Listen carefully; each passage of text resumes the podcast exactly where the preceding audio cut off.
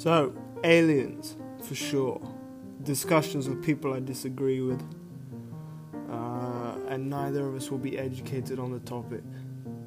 So, just violent, heated disagreement in a friendly setting and in an uneducated way. Uh, different foods, exotic cheeses, plants, uh, music. That's what I do. I'm a musician, so I should talk about that. Sports. I have various sportsmen on. None of them could talk English very well, so I'm going to be the only one you can understand. Yeah, probably every week.